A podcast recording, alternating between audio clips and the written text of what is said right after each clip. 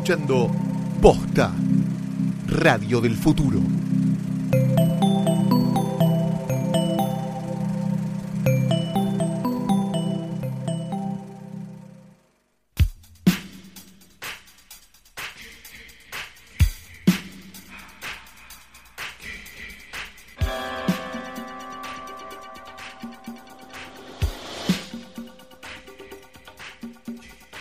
Buenos días, buenas tardes, buenas noches o cuando le hayan dado play a esta cosa.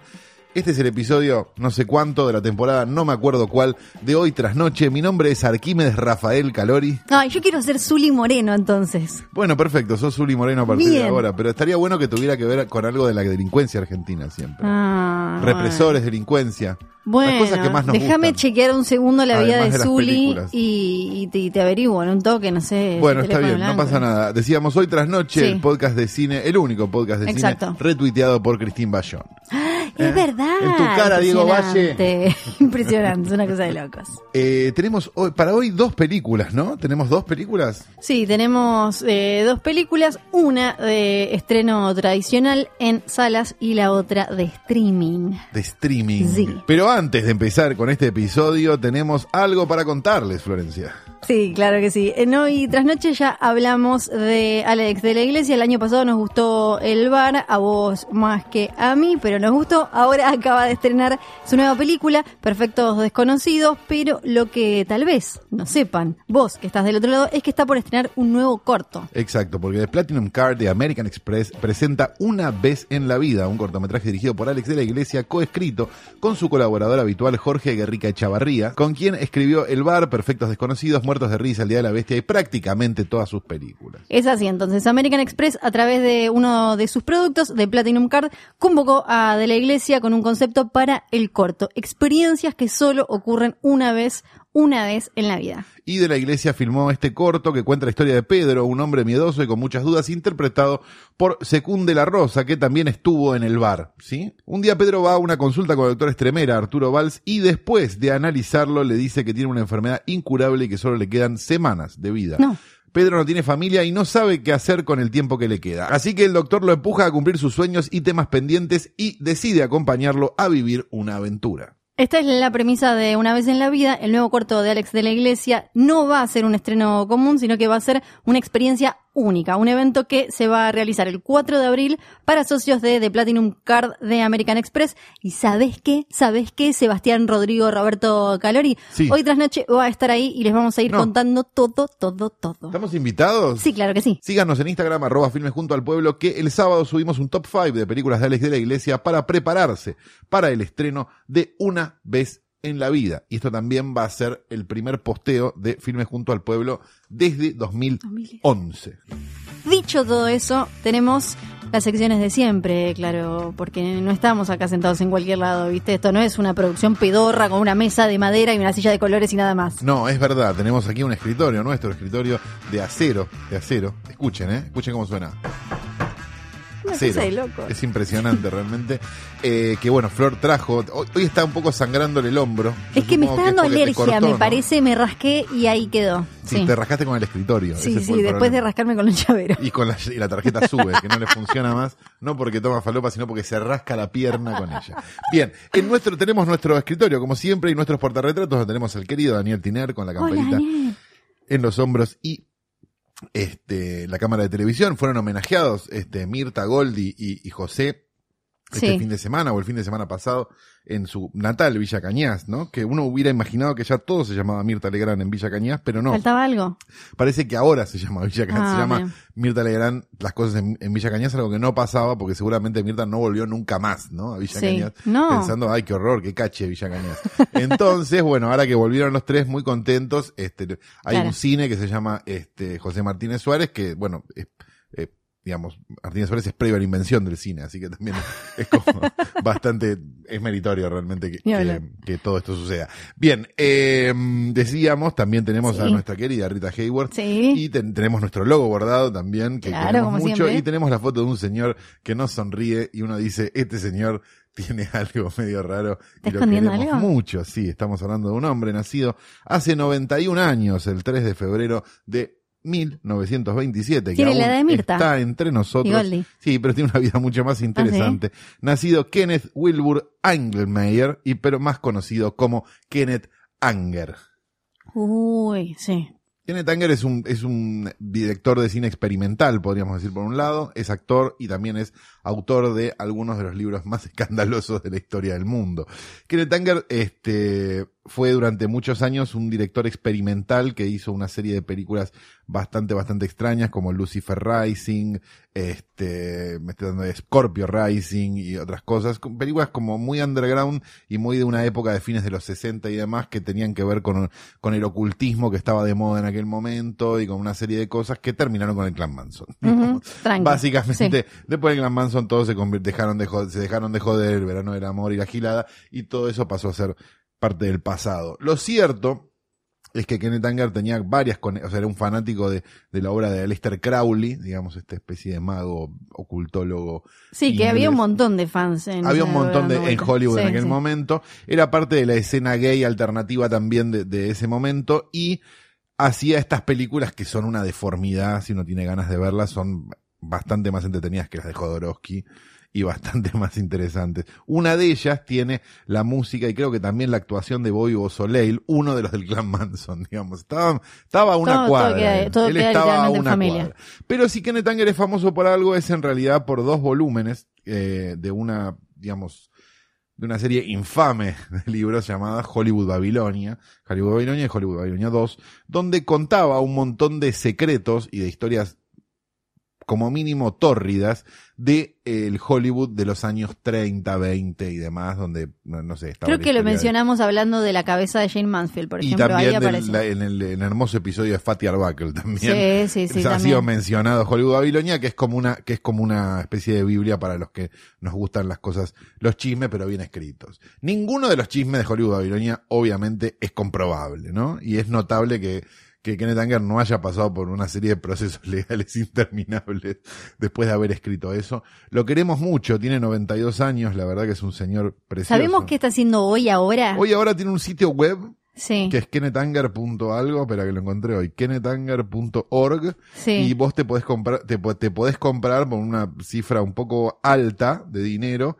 la campera de jean de, con el Lucifer Rising atrás. Ah, que está me muy bien la parece campera. Hermosa, sí. Sí. No sé si invertiría este dinero en la, cam- La- en la campera de cuero de Lucifer Rising, de, Pero- de jean de Lucifer Rising, pero me parece que es una cosa para tener en cuenta. Y si tiene que pagar el Corega, además, ¿no? Exacto, va a tener que pagar Sí. el corega y demás. Lo- vi unas fotos que no tengo claro si él tiene tatuado el Lucifer en el pecho, que es una cosa que creo Sería que muy sí, linda. 91 años. pero me- medio tumba aparte y demás. Así que es por eso y por un montón de razones más que el querido Kenneth Anger está hoy en nuestro portal retratos. Nos encantaría que nos retuitee, pero no sabemos ni siquiera si esa cuenta de Twitter que no está muy activa es de él o no.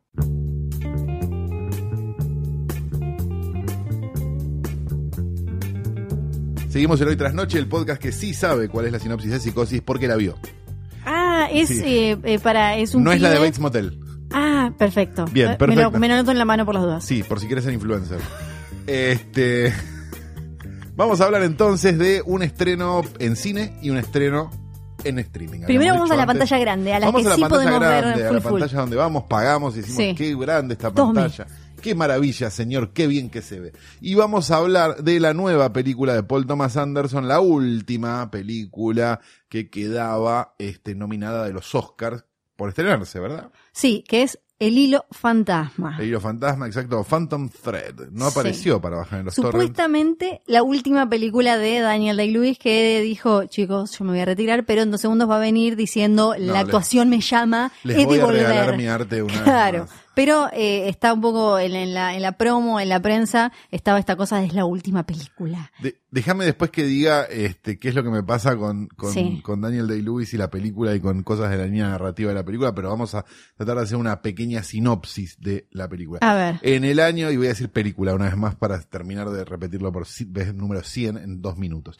En los años 50 en Londres, un sastre muy prestigioso, este, tiene un negocio donde van como los, los reyes y, y gente de, de muy alta Un Gino. Bogani. Un Gino Bogani, pero muy Sí. arriba. Una, una, ¿cómo se llamaba? La que le hacía los vestidos a Zulemita. Ay, Este, que me sí, copa la- la Elsa Serrano. Elsa Serrano, Una Elsa sí. Serrano, pero muy, muy arriba. Este, que tiene, que vive junto con una hermana con la cual tiene una relación, digamos, de, de- no, no, no incestuosa ni mucho menos, digo, pero, pero sí de mucha cercanía, mucha, mucha mayor cercanía que con sus parejas, digamos, y que de alguna manera entre ellos dos tienen hecha una sociedad de hecho donde las parejas y las cosas que él va formando en realidad, eh, Todo es en pos de la, la, la creatividad de él y de que él haga el vestidito y todo eso. Exactamente. Esa es básicamente la historia de la película. Él se, él deja una, deja una pareja al principio de la película y arma una nueva pareja a los, al poco tiempo con una chica que no resulta ser tan dócil o no parece ser tan dócil como las chicas que él acostumbra tratar. Esa sería básicamente la película que, este, en términos generales y en términos de primer acto, segundo acto, tercer acto, diría que el, pre- de las dos horas, el primer acto, dos horas diez, el primer acto dura una hora cuarenta y cinco, Sí. el segundo acto dura 15 minutos Es rara de. y el tercer acto Sí. lo que le hagan la cuenta, no sé. Eh, es muy rara la película. A mí me parece que es Paul Thomas Anderson de vuelta en ese trip de The Master, en el trip de Petróleo Sangriento, en el trip de la otra que ahora no me puedo acordar el nombre. Inherent Vice. Inherent Vice, o sea, como bueno, ¿saben que Yo hago cosas raras porque soy un genio. Sí, para mí acá vuelve un poco a una cuestión más narrativa. En Inherent Vice era directamente como una especie de un collage de escenas en las que era muy difícil agarrarte de la película y ir del principio a final y quedarte con De algo un acuerdo, poco vuelve a una cosa narrativa, pero que si analizamos estrictamente en términos narrativos, la verdad que es una película de Hallmark. Sí, es, es- Entonces, Pasa que me deberíamos que- pensar que... hay algo, deberíamos pensar que hay, que hay algo experimental que, que no estamos notando o, o, o muy Sí. extraño, o efectivamente que hizo una película de Hallmark. A, a mí lo que me pasó fue esto. Desde, desde todo lo formal, me parece que Paul Thomas, Thomas Anderson es uno de los últimos eh, impecables que hay, ¿no? de como no le acuerdo, puede decir sí. nada. No, Eso no, estamos de acuerdo. es sí. como t- todo es hermoso, tiene como una textura, sus películas, como todo, todo eso está perfecto. Está todo Vamos- bien. Ahora vamos al Ahora, otro. ¿qué me estás contando? Claro, a mí lo que me pasó fue que al principio la película anda por un camino ya me, me, me parece como demasiado transitado, que es esto de el genio creativo, el artista con el entorno tóxico porque él todo el tiempo maltrata a qui- a quienes y usa y a quienes tiene cerca, así como también lo usan a él porque la hermana tiene no sería nada sin él y cosas así. Hasta ahí la- la- lo que a mí me pasó fue como otra vez esta historia. Hasta ahí de Master. Claro, es como, eh, eh, entiendo que a Paul Thomas Anderson le interesa eso, pero no solo de Master, sino como la, la biopic de Picasso, ¿viste? Como Sí. agarra una mina, se, en- se encajeta con la mina, después la, la, la tira, Sí. y él es como un loquito que todos dejan de, no hacen ruido cuando él está y todo eso. Después la película tiene un giro que me parece que es la que lo, lo que lo hace un poco más interesante. Pero el giro llega muy tarde. Sí, a mí me parece Eso es lo que me pasa. El giro, que, bueno, esto lo, lo hacemos como si lo hubieran visto o como si no lo hubieran visto. Como si lo hubieran visto, sí. Cuando ella empieza a tratar de envenenarlo a él, Sí, porque ella se da cuenta que si él está, cuando él está débil, cuando él está de bajón, porque como todo artista tiene subidones y bajones, ella, él la necesita a ella. Entonces, exacto, ella empieza a envenena. envenenarlo, no para matarlo, sino para, digamos, dejarlo débil. Ahí, claro. eh, y cuidarlo y que él la necesite y demás. Perfecto, buenísimo. Eso pasa a la hora y media Sí. de película. Que ahí es. Y hasta eh, ahí lo único sí. que viste fue como un, un maltrato extraño, un genio incomprendido y un montón de cosas que a mí la verdad me parecían como bastante aburridas, me recordaban como esas películas de, de los 80 tipo Farinelli. Es que lo que entiendo yo, sí, de lo, lo que él quiso hacer es medio como una especie de homenaje con mirada de hoy a la- un melodrama de los 40 y 50.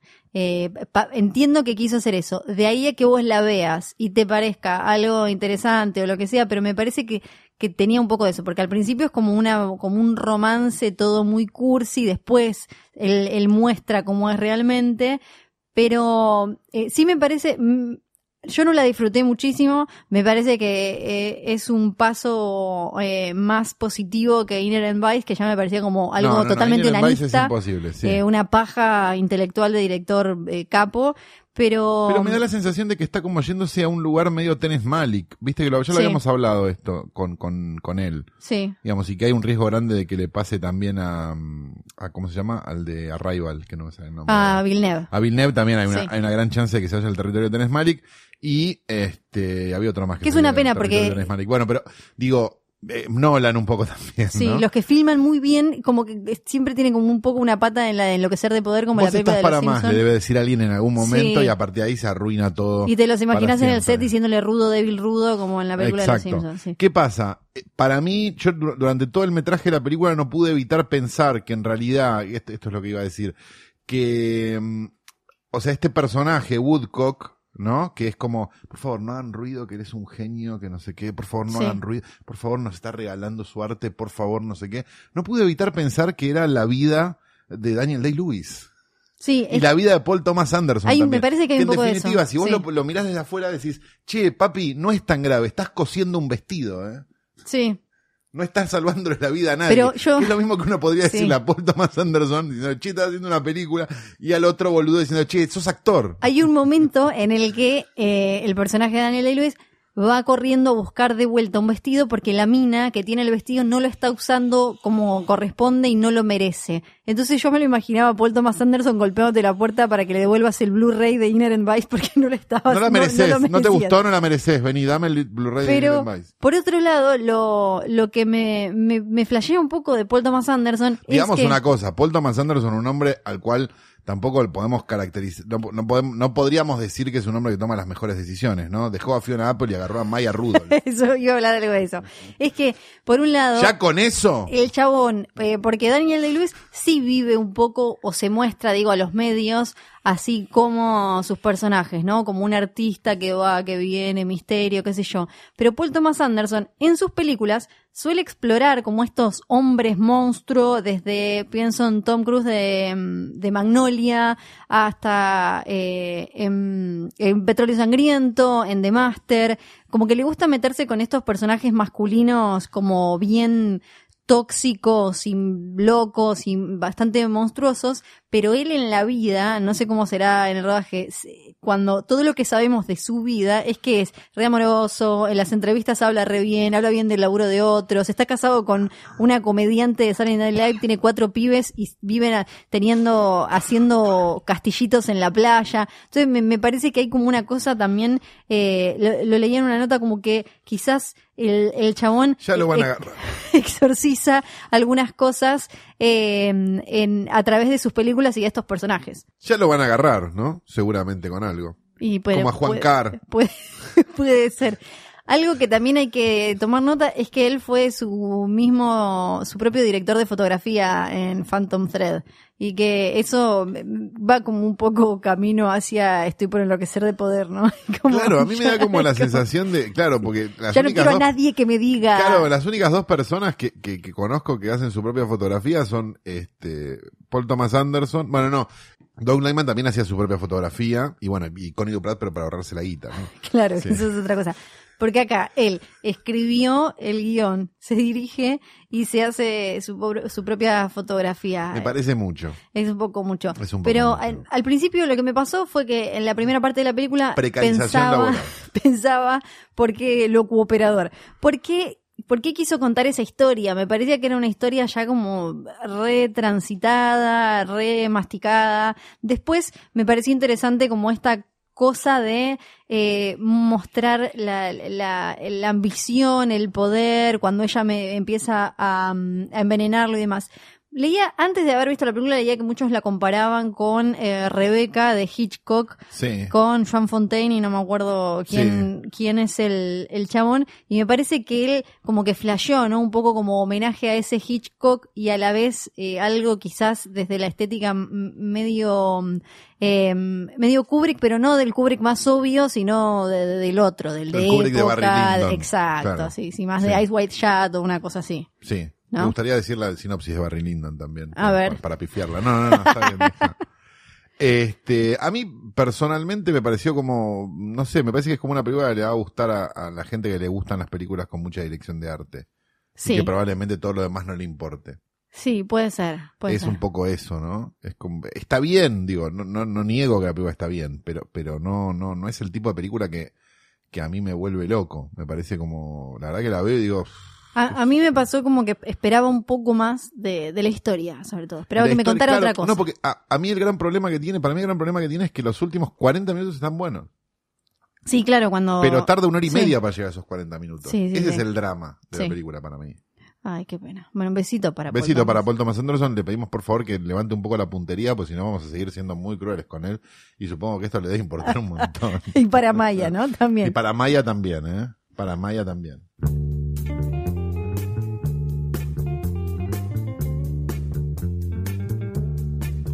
Y la segunda película de este doble programa es una película producida por Netflix. No, no, en esta tampoco. Es otra esas con por trampa. Porque esta, en realidad, lo que es es una película demasiado rara que se iba a estrenar normalmente. En Estados Unidos tuvo un estreno limitado, pero en eh, un montón de otros eh, territorios la compró Netflix para que nos llegue en más o menos forma, en va, tiempo, forma no, porque la vemos en pantalla chiquita. Exacto, y tranquilos que no estamos hablando de The Outsider, ¿eh? Con Jared Leto, que parece que Cierto. es mejor pisar mierda descalzo que ver esa película, por lo que estuve leyendo. Tiene menos tomates, No. tiene menos tomates en Rotten Tomatoes que no sé qué. Vamos a hablar de Annihilation O ¿eh? Aniquilación. La nueva película de Alex Garland, la segunda. Segunda película de Garland. Esto es algo que queríamos ver, ¿no? Era Sí. algo que queríamos ver, como la segunda película de Dan Gilroy, ¿no? Digo, son como esas cosas que decís, che, la primera está muy bien, veamos Sí. qué hace después. Alex Garland había hecho Ex Máquina, una película que, que de verdad está muy bien. Sí, si no fue la incluso- mejor de ese, de ¿qué fue? 2015, 2015. 2014. Sí, 2015, le, 2015, le creo. pega en el palo. Sí, incluso a los que no nos gusta la ciencia ficción, esto hago esta aclaración de entrada porque Sí. Va a haber como, como una serie de cosas este, en la charla, Chan, supongo, chan. de Annihilation, pero no, pero no desde, desde la pelea, porque simplemente a mí no me gusta el género, entonces puedo Y yo me la pasé mirándola diciendo cómo me gusta la ciencia ficción, cómo me gusta la ciencia ficción. Exactamente, es una cuestión de gustos. Claro, la, Sí. grieta, la grieta Bueno, acá es esa. ¿no? y además él Bueno, y el escribió- peronismo.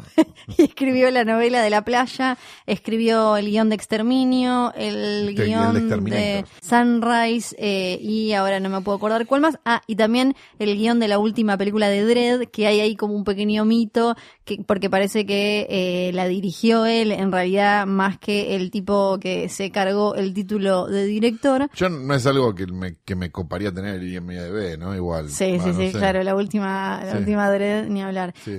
Y eh, es uno, lo señalaban bastante como una de las promesas de, de la ciencia ficción como que viene a salvar un poco. Lo curioso es que esta vez eh, no está haciendo una película basada en una historia propia o eh, eh, más o menos porque es una trilogía escrita por otro tipo. Ah, esto va a ser una trilogía. No, no, no, no, no, no va a ser una, no, eso no lo dijeron Esto de va a ser una antemano. trilogía, Pero Florencia. no, porque cuando arreglaron Me para fumó hacer Juegos del Hambre sin saber, Florencia, un Maze no, Runner. no va a ser una Me trilogía. hicieron ver un Maze Runner, hijos de puta. No, sí, sí, sí, incluso hubo una hubo polémica porque cuando empezaron a elaborar en la Porque película me imagino que los fanáticos estarían enojadísimos con la película. no, porque no, no, no es young adult, no es Ah. para adolescentes y eso, pero había salido un solo libro, o sea, sale el libro, les copó, qué sé yo, no sé, compró los derechos, la empezaron a hacer y parece que en el segundo libro dicen que el personaje de Natalie Portman, que es la protagonista, Sí. es negra o no sé qué pindonga, entonces era como eh, whitewashing y tuvieron que salir a explicar, no es whitewashing porque no sabíamos que en el segundo libro iba a ser negra. Claro. O sea que no, No es. se aclara en el primer libro si es negra. Claro, en el primer libro no te lo aclaran, en el segundo libro sí. eh, Bueno, pero ellos supusieron que era blanca, ¿no? Sí, claro, es como siempre por default Sí, tenemos que, por default que Natalie era, Portman. Era blanque. Ah, ah, claro, a priori Este, siempre blanca. Sí, eh, Natalie Portman, la Eleven que salió bien, ¿no? Sí, sí, sí, sí, Porque claro. a Eleven la van a chocar, es obvio. Mal, Ya viste que ahora tiene como un novio todo. Ah, no, qué Sí, es como un Se va a casar- Bieber de Instagram, no sé qué. Ah, va a ser tipo coso esto, ¿no? Esto va a ser tipo Britney, se va a casar en Las Vegas, se va a Sí. separar los 10 minutos. Si ya viste sí. que parece de 26 años, yo no sé Le cómo va- van a hacer en la Le tercera va a romper temporada. un auto pelada a alguien, ¿no? Sí, bien. total, total. Bueno, pero, pero, bueno, no está desde- ella no, acá. no son nuestros deseos desde No. acá, este, no son importantes nuestros deseos. Vamos a hablar de la película de Alex Garland que tiene una línea argumental, podríamos decir, compleja. Sí, es medio Imagínense Pero algo la línea como argumental es lo que vos querés. Arrival, ¿no? Pienso como una cosa medio la llegada de, ya que lo mencionamos antes a Villeneuve, una cosa es, Natalie Portman es una profesora, bióloga universitaria, el marido es Oscar Isaac, que actuó en la primera de Garland en Ex Máquina, que es- desaparece en una eh, misión misteriosa y de golpe vuelve, no, y ella va, ella se mete, no sé cuánto contar si no la vieron. Ella se, ella va, se- bueno, va, cort, paren Sí. acá, véanla y, Ahí siga- está, y sigamos vuelvan. así. Bien. Ya la vieron, perfecto. Ahora sí. Es magia esto, es espectacular. La, la magia del paustil, ¿no? Como decían las videocaseteras, ¿viste? Decían paustil. Ah, es verdad, decía eso, sí. Este, mm, el marido vuelve, el marido está raro, el ma- al marido le agarran una serie de convulsiones, vienen unos milicos, se lo llevan, se da cuenta que la misión a la que se había su marido, que era secreta, digamos, era bastante más extraña, a ella le hacen una serie de explicaciones de, mirá, si vas para ese lugar, no sé qué, no sé cuánto, na, na, na, y lo termina en- enfrascándose en una misión con otras tres mujeres, Cuatro sí, con mujeres. otras cuatro. cuatro mujeres, eh, a un lugar que es que Cayó algo del cielo en Sí. un faro y a partir de ahí se generó lo que le llaman desde estos yanquis investigadores de shimmer, porque todo se ve como si estuviera en una especie de burbuja de pompa de, de- de jabón que se ve como con colorcitos y todo raro. Exacto. eh, Esto, esto es muy importante dentro de la película, Sí. porque la película está filmada en HDR. claro. Que si vos te compraste una tele y dijiste dame la que tiene todas las cosas, tu tele tiene HDR. Y en Netflix la vas a poder ver. y la vas a poder ver en HDR, que es algo demencial. Para que se Sí. entienda el HDR, ¿querés que expliquemos el HDR Dale, sí, sí, o por no? favor, Bien. por favor. El HDR en fotografía lo que hace es sacar tres fotos al mismo tiempo. Entonces vos lo que, y en fotografía de video también. Entonces lo que vos haces es sacás una foto con la, con la, ¿cómo se llama? Con la exposición correcta. Llamemos esa foto cero, ¿sí? Sí. Bien. Al mismo tiempo, la cámara saca una foto, o un cuadro, digamos, es igual, digamos, en movimiento sin movimiento es lo mismo, en un valor mucho menor de exposición, ponele un menos 2, menos 3, Sí. ¿sí? Y en un valor mucho mayor de exposición, más 2, más 3. ¿Qué es lo que hace esto? Que la foto que está subexpuesta, la menos 2, menos 3, con respecto a la 0, Sí, quede más oscura, pero los negros sean más poderosos, ¿sí? sí. Y que la que está sobreexpuesta esté en todos los detalles, pero tenga cosas que están quemadas. El promedio de esas tres fotos es la foto HDR, digamos, Sí. el promedio de la, de la menos 2, la 0 y la más 2, hacen una foto que tiene una profundidad de negros más grande, una profundidad de colores más grande y una capacidad de detalle más grande por las, digamos, por los pros y las contras de cada una de las, co- de las fotos subexpuestas y sobreexpuestas. Sí. Entonces, eso te das mucha cuenta, sobre todo en la película, porque la película está filmada, daría la sensación de que está filmada casi sin luces por momentos, y que, por ejemplo, cosas que serían imposibles, piensen en términos de sacarse una foto con alguien con el teléfono, digo, que tenés una luz de atrás, Sí. no la podés sacar porque hacen sombra a vos. Bueno, acá no pasa eso. Claro. Porque tenés una luz de atrás y tenés a alguien que no está en sombra adelante. Tiene como es- ese tipo de cosas sumado a los colores y una serie de cosas que te hacen variar una paleta de una manera muy, muy extraña de, no sé, una cosa que es naturalmente, no sé, marrón o amarilla o gris o algo que de repente tiene como una cosa totalmente fluo metida ahí adentro. Digo, como, como ese tipo de cosas que le hacen algo que, incluso para los que no nos gusta la ciencia ficción, y acá es donde empieza Sí. la grieta, sea un espectáculo muy lindo de ver. Sí, porque es de esas películas de ciencia o de ciencia ficción donde los tipos que la hacen estudiaron de verdad cómo, o sea, lo que sea que quieren contar, pienso en gravedad. Bueno, cómo tiene que sonar esto si explotan el, viste, que hay películas de ciencia ficción que les chupa 80 huevos todos, te ponen todo así. En esta, como después en la historia entendemos que ese shimmer, esa especie de gelatina en la que está metido todo, es un prisma, eso hace que toda la luz refracte raro, que salgan plantas raras, que haya deformidades, y en la película todo el tiempo se aprecia esto si vos lo ves, no solo en el oso que aparece deforme con la cabeza de la mina y que qué sé yo, sino en estas cosas que decías vos recién. Exacto. Otra película que tiene HDR de fotografía es Mute, la película de Duncan Jones, que me parece que no la aprovechó tanto Como sí la aprovecha esta película. Me parece que la de Duncan Jones lo que hicieron fue como colorizarla mucho más y hacerla Sí, como verdad, más Blade claro, Runner, si sí. querés. o de aprovechar, viste, como esta cosa de, de, de como de, ilimi- de ilimitación de paleta que te da un poco el, el HDR, pero me, me da la sensación de que no está tan aprovechado como en esta, que sí, definitivamente es como de las primeras películas en HDR que decís, ah, ok, entiendo la diferencia entre una cosa y la otra. Siguiendo con cómo se ve antes de hablar un poco de, de los temas y todo eso, me parece que es también una clase de cómo puedes hacer ciencia ficción saliéndote de la pantalla verde con un montón de giladitas dibujadas eh, por computadora. Si bien me- los flares Está y todo eso está, hecho, computadora igual, sí. pero es como... A ver, hay una cosa que es básica que tenemos que aprender todos desde ahora. Todo está dibujado por computadora. Claro. O sea, una peli- la película de Paul Thomas Anderson debe estar dibujada por computadora en algo. Deben haber borrado Sí. un auto nuevo, digamos. Sí, sí, sí, sí. O sea, todo Como el tiene... Mindhunter, que después Claro. lo veías y estaba todo tocado. Claro, todo tiene hoy, digamos. Lo, lo- lo que estamos hablando es de cosas sobrenaturales Sí. puestas arriba de un coso. La diferencia es cuando tenés dos, no sé, en Infinity War, tenés cinco tipos con una No pantalla, qué- no sé qué una pantalla verde metidos en un galpón Ah, será por eso que no sé qué es y, no pasa nada, eh, a la diferencia de ir a una locación y después tocar lo que tengas que tocar para generar el, el efecto deseado y específico y demás. Pero por un lado, eso, como que la ciencia ficción no tiene por qué ser Pandora de Avatar como todo un dibujito con todo inventado y todo loco, podés hacer algo En un lugar que parezca real. Exacto, podés Exacto. desde, podés mostrar, además hay algo que le encanta a Garland, que es esto de, de poner como, de mezclar lo natural con lo artificial, que esto también está en la película, como todo el tiempo nosotros estamos acá hablando y afuera se ve un montón de verde y demás. Pero no es un poco la base de la ciencia ficción esa idea de que vos estás en un lugar que te resulta, con- digo, fuera de las que van al Sí. espacio, digo, como, como Conocido pero no, con conocido algo de- pero no conocido, digo, que, o que, o que lo que vos pensás que es rutina se ve transformado por determinada cosa, digo, me, me parece que, que, que Sí, tiene pero que ¿sabes ver con me- eso, la clásica. Pero digamos. sabes que me parece que La dimensión desconocida. Sí, sí, yo ta- tal cual pienso eso, que debería ser así, como por el mejor, de- el, el ejemplo más claro me parece son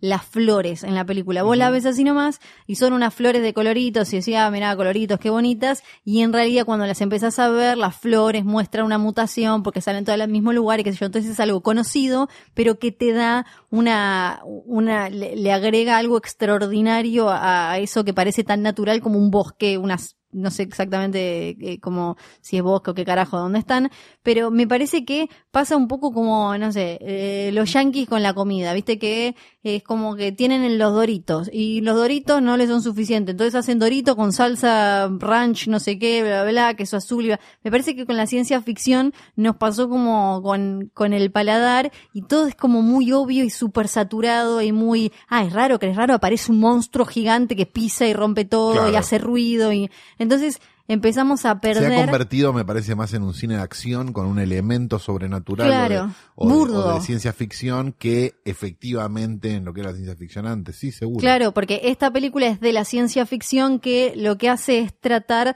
de explorar la Si humanidad y bla, bla, bla. ¿no? Sí, Digo, sí, sí. Pero un poquito. Y hay un poquito hasta de gore y, Sí, sí, y sí, sí, todo, pero está eh, el centro son los personajes y esta cosa de que, o sea, tocar temas más profundos, porque en realidad a mí me encanta, no sé, Star Wars, todo, Infinity War y bla, y acá Calu se está desgarrando la No, vestidura, no pasa nada. pero- Estás en todo tu derecho, Florencia. Me tomé un clonazepam antes de venir. No me cambia nada. Pero a mí, en general, personalmente, la que más me gusta es esta, la que agarra grandes temas y con un concepto que parecería descabellado y demás, te termina hablando más quizás de o el bien y el mal, la creación o lo que sea, que un drama re moralinoso o eh, bla bla. En- y entonces me parece que eh, en eso esta película es, por un lado, visualmente increíble y te muestra también cómo con cuatro, con cinco minas y un bosquecito y después un buen ojo, podés hacer eh, una gran película de ciencia ficción sin tener que hacer una Cloverfield porque eh, meterle un monstruo gigante o lo que sea. Y aparte tenés el, el, me parece que tiene la película, pasa un test que es complicado, que es el test de la segunda película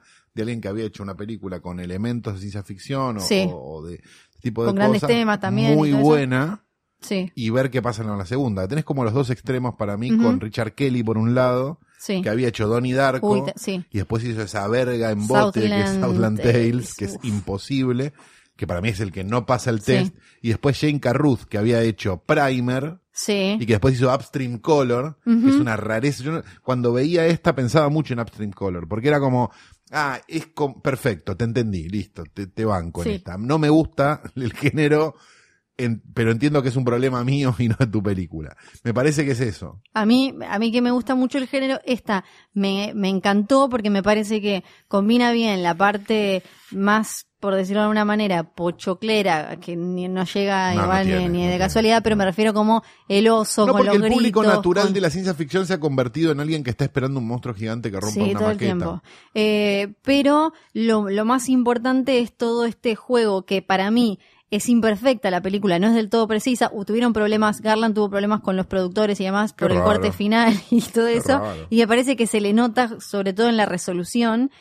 Pero eh, creo que igual es increíble, porque si, si ya la vieron, que ya la vieron, porque hicimos esa pausa fabulosa, todo tiene que ver, eh, a mí me parece súper interesante con este, este concepto de, con el que ella arranca hablando de las células y la imperfección nuestra, bla, bla, bla, de creación y destrucción, y cómo van de la mano, y cómo adentro nuestro ya hay algo eh, de naturalmente autodestructivo. Todo eso me pareció súper interesante y, y por momentos brillante en, en la película, cómo lo, lo desarrolla y demás. Después, Sí, te quedas medio culo al norte al final, pero a mí son los finales de ciencia ficción que me gustan, esos que te quedas pensando en qué pasó, qué era esa luz, qué le pasó a Jennifer Jason Lee, ¿cómo se- Jennifer Jason? Sí, Sí. eh, y, y demás. A mí son las que más me gustan, las que terminan, a- el- las que te hacen pensar todo eso, sin tampoco estar igual en el chiquitaje de, eh, ah, pero más como de ciencia ficción, de fanboy, de foro, como, ah, pero que si se mezcla esto con esto pasa tal otra, no, sino más como con, con lo temático. Me interesa más lo temático en una película así, a mí. Bien, Flor, te felicito. Me parece espectacular que te interese todo esto y que lo digas con tanta pasión. Lo digo con mucha pasión. Aparte, me encanta cómo juega eh, con, con todo el tema de la memoria y de la percepción propia y de los otros y de la realidad y de las cosas. Con, todo esto desde, bueno, que ya arranca que ellas pierden noción del tiempo hasta después lo más obvio cuando Oscar Isaac dice yo soy yo o yo era vos o yo tiene como todo ese mambo medio ontológico y demás eh, que me parece fabuloso porque me gustan, me gusta la ciencia ficción flashera, así que me la pasé diciendo como, me encanta, me encanta, amo la ciencia ficción, ciencia ficción. Pe- Aunque, aunque sí Espero creo, que la hayas visto sola, Flor. no, no la vi sola, Pobrecita. pero, pero igual me parece sí que no es perfecta y entiendo que no se haya estrenado acá porque es una pena, me hubiera fascinado verla en una pantalla grande, pero era muy difícil de vender. La gente iba a ver la nueva de. le- le iban, para empezar, el marketing iba a ser medio como cazafantasmas, mujeres en el espacio, en contra extraterrestre, cualquier cosa iba a Sí, ser. le iban a tener que poner un nombre. Para no poder sé qué. venderla. Sí, sí. Resident Evil 16. La gente la iba a ir a ver, claro, la iba a ir a ver, se iba a enojar, nos iba a putear, A me iba a putear a mí. Fui a ver la bruja, no Sí. es de terror. Sí, Claro, bueno, claro, sí, sí. iba a ser un garrón. Así que, la verdad, me da mucha pena que la tengamos que ver en Netflix, pero por otro lado lo entiendo porque después eh, meamos todo. Chicos, meamos todo. Sí.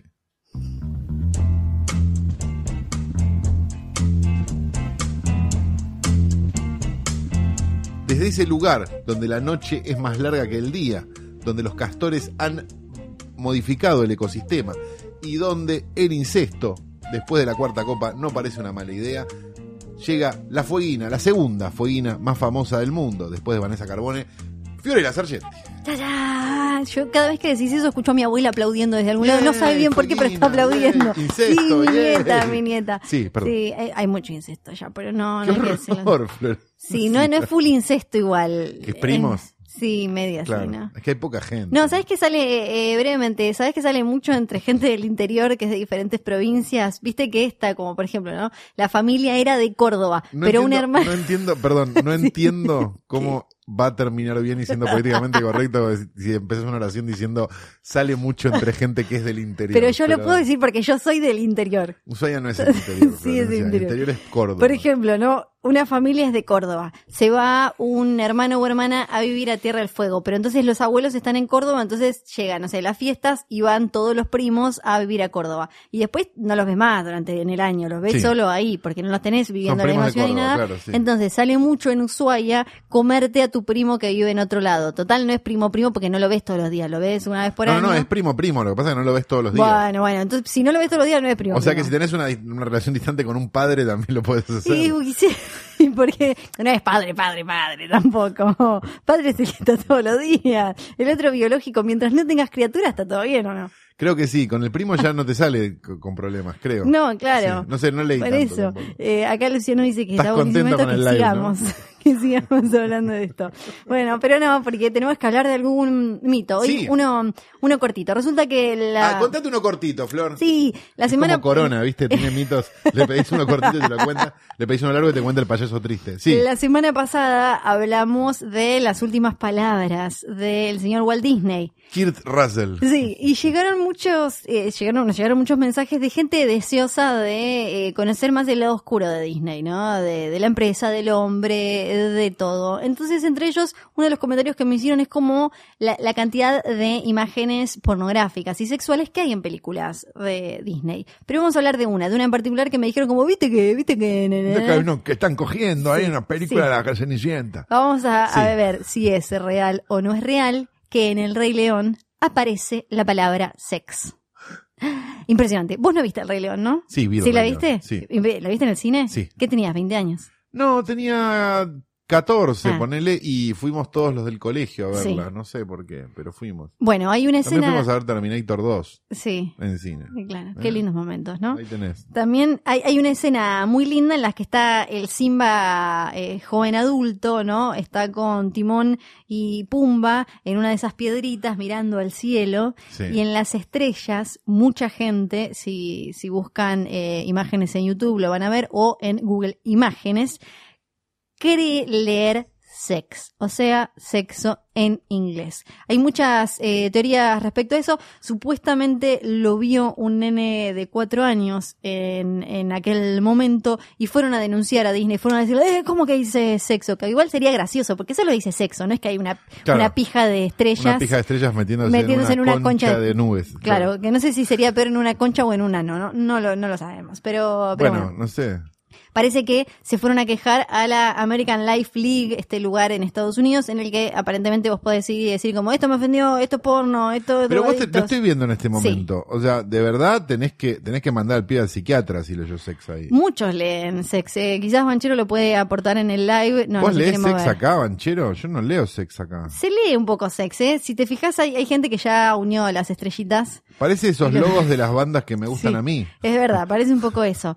Eh, entonces se quejaron y algunos lo que decían es que había gente en la, en la esto es algo que aparece con también eh, se dice con otras películas de Disney en las que supuestamente aparecen aparecen tetas o aparece un falo falo hashtag falo o sí. cosas así, es la clásica es decir, ah, un animador, un no sé qué, se enojó Sí. porque no le habían pagado algo o porque pidió un más uno para ir a un show y no se lo dieron y entonces metió ahí unas eh, bolitas o lo que sea. No, este no sería el caso. Es falso. Lo que parece que sucedió es que quisieron poner SFX, o sea, de Special Effects. Special effects. Claro, quisieron marcar eso y no sería sex, sería special effects. Yo sé que es mucho más divertido eh, que diga sex. Claro. No, parece que no, pero otro día podemos hablar de si en la sirenita aparece una pija o no. Te la dejo picando. Dicho todo eso, todo lo que ya venimos diciendo Dijiste desde muchas hace palabras rato, feas. un montón de palabras. Sí, la abuela me acaba de escribir que ella siente cuando yo me estoy portando mal Sí. y me dijo como, ¿qué estás Ah, haciendo? te manda mensaje todo el día. Y me, está, me está retando. Pero bueno, pasado ese mal rato de la abuela Flor, llegamos a otro momento muy emocionante en el que olemos un poquito esa cosa rancia entre humo y meo y café y coca Bueno, volcada lo del meo fue una sola vez. Fue una sola vez que yo estaba tomando un diurético por una cuestión y la verdad que sí, me pasó. Y quedó en la alfombra también. Claro, es la alfombra del videoclub del abuelo Calo. Hola, ¿qué tal? ¿Cómo Hola. están? En Bienvenidos al videoclub. tío, Son las 5 de la tarde, ya abrió. Ya abrimos Sí. recién. Vamos a abrir hoy, hoy abrimos hasta las 8 de la noche, Ah, nada qué más, bueno. porque sí. No, que es muy temprano, claro. No, bueno, pero ya está, si no elegiste una película a las 8 de la Oh, noche, ya madre. está. Después el sábado tenemos horario extendido hasta las Sí. 9 de la noche. Sí. ¿Eh? Fabuloso. Pero abrimos a las 6 de la tarde. ¿Viste cómo te quedabas haciendo como afuera esperando como fan de Backstreet Boys en el Four Seasons o no sé dónde a ver si llegaba que te habían dicho, bueno, esto es medio de pueblo, pero No, no, no, pasaba acá también. acá sí. que te, pero allá te decían como no, la tiene Pepito, ponele. Igual la película siempre la tenía un hijo de puta, ¿viste? Sí. Que era como, no, la tiene un hijo de puta que nunca la devuelve horario, Sí, ¿viste? Que te decían esa. Y ya te, te desmoralizaban completamente porque probablemente alguien ya tenía tu película. Y Sí. te estaban haciendo creer que, que era otro. ¿Viste? Había una cosa medio de psicopateada del videoclubista que, bueno, por suerte terminó porque Ah. no quedó un puto videoclub en pie. No, mentira, está Black Jack acá. En, Sí, lo este, queremos. Guatemala y Malawi y los queremos mucho. Bueno, eh, vamos a hablar de una película del 97 que quizás a ustedes se les haya pasado, porque de hecho creo que no se estrenó en Argentina y creo que muchos de ustedes en el 97 no hayan estado en condiciones de ver una película, porque probablemente se estaba tomando, eh, estaban siendo lactados. Bien, eh, es una película dirigida y escrita por David Mamet, Sí. Bueno, alguien que yo por lo menos tengo en mi más alta estima, con Steve Martin, Ben Gazzara, Campbell Scott, etcétera, un elenco de gente, incluso la mujer de Mamet de ese momento que actuaba como el orto, Rebecca Pigeon, y la ponía en todas las películas. Bueno, la cuestión es que se llama, la película se llama The Spanish Prisoner, acá se llamó Prisionero del Peligro, Casi, tan Casi, cerca y tan lejos. Casi, que cuenta la historia de un empleado de una empresa multinacional que hizo un invento que le puede dar a la empresa unos beneficios enormes, a nivel software, si no me equivoco, era, era una cosa así. Este, el tipo se da cuenta que su jefe, la persona, digamos, que, que, que, que debería reconocerle esto, mirá, la verdad, inventaste Facebook Capo. para nosotros, Sí. así que te vamos a dar. Me, me lo que pasó con, con, ¿cómo se llama? El que inventó un montón de superhéroes y nunca le dieron plata. Este. Vos decís, un montón de superhéroes o el de Batman. Hay uno de Batman. no, hay uno, lo- no, Coso, el, el, el viejo, ¿cómo se llama? Stan, Stan Lee, inventó un montón de superhéroes y no le dieron plata. No, sí, es este, este- ¿Le dieron Jack? Kirby, Jack Kirby cla- bueno, no sabemos. Bueno, los que inventaron Sí. superhéroes y no les dan plata. Bueno, lo mismo. no sé, chicos, no sé superhéroes. Eh, entonces se pone en contacto con un señor muy poderoso que le dice, yo te voy a ayudar con esto. Para cuando entra en esa, en ese tren, se da cuenta que el señor que lo podía ayudar con esto es bastante más complejo que lo que, que lo que sería alguien que lo puede ayudar con esto. Y a partir de ahí se convierte en una enorme intriga Sí, muy, muy extraña, donde pasan un montón de cosas en una isla y demás, y tiene esos finales que decís, ¡ah! Muy recomendable si tienen ganas de ver una película estupendamente bien escrita y quizás no tan bien dirigida porque, vamos, Mamet es más guionista que director. Pero, muy interesante y de esas que tienen como el final que da vuelta, que hace no sé qué, que hace no sé cuánto y que probablemente se les haya pasado y que desde el momento en el que la vean, probablemente, voy a decir nuevamente, se convierta en una de sus películas favoritas. Decíamos The Spanish Prisoner o Prisionero del Peligro, título de estreno en Argentina, de estreno en video, si no me equivoco, o La Trama, según IMDB, no sabemos muy La bien Trama, por ¿en qué Sí, país? La Trama, Perfecto. en algún país seguramente que considera que la mujer es casi un ser humano. Bien, dicho esto, cierro el videoclub hasta mañana, pues la verdad que no está viniendo nadie. Y de esta manera llegamos al final de Menos este mal, tras harta de Noche. Yo tengo vos. las pelotas llenas, Ah. sinceramente, de este programa, de toda esta mierda de Sí. banchero, de vos y del puto este que está acá. sí. Bueno, y no decís quién es. ¿viste? Bueno, decíamos, grabamos esto en, en Radio en Casa, radioencasa.com, un lugar maravilloso, acogedor, de ladrillo a la vista, así moderno, ¿no? Como medio industrial. Sobre todo medio cogedor, No sé qué, sí. sí, sobre todo cogedor. Este, John, ¿no? Me dijeron más que Nico, ¿eh? Porque, bueno, viste que eso del activo y el pasivo es una cosa que es relativa. Ustedes también pueden conocer esta historia de amor y también Radio en Casa, que tiene unos micrófonos maravillosos, ingresando a www.radioencasa.com. Dicho todo esto. También acuérdense que en Instagram, en arroba filme junto al pueblo, van a encontrar el sábado las recomendaciones de Alex de la Iglesia. Exacto, van a encontrar las recomendaciones Nuestras, de la iglesia sí. y quizás alguna otra cosa, Sí, porque puede en ser. una de esas lo sorprende. Mm, andás a andás, ver, ¿no? Y de queda, queda también por decir que en instantes, o sea, esto probablemente cuando esto cuando esto se escuche ya van a estar a la venta las entradas del post offline que este año es una cosa impresionante, se ha convertido en un festival ya directamente, este, y bueno, ustedes pueden ir con, pueden alquilar una carpa, pueden hacer una serie de cosas como para tener siempre un early bird ¿eh? de esto. Este, y bueno, va a ser, eh, finalmente se decidió que va a ser en el Valle de la Luna, va a tocar Ah, Pink Floyd Sí. y el post offline. impresionante. Es algo, es un lineup muy parecido a Show de Marionetas y Spinal Tap. Ahora sí nos podemos ir. Nos podemos ir, sí, perfectamente. Hasta mañana. Chao. Mi nombre es Importa.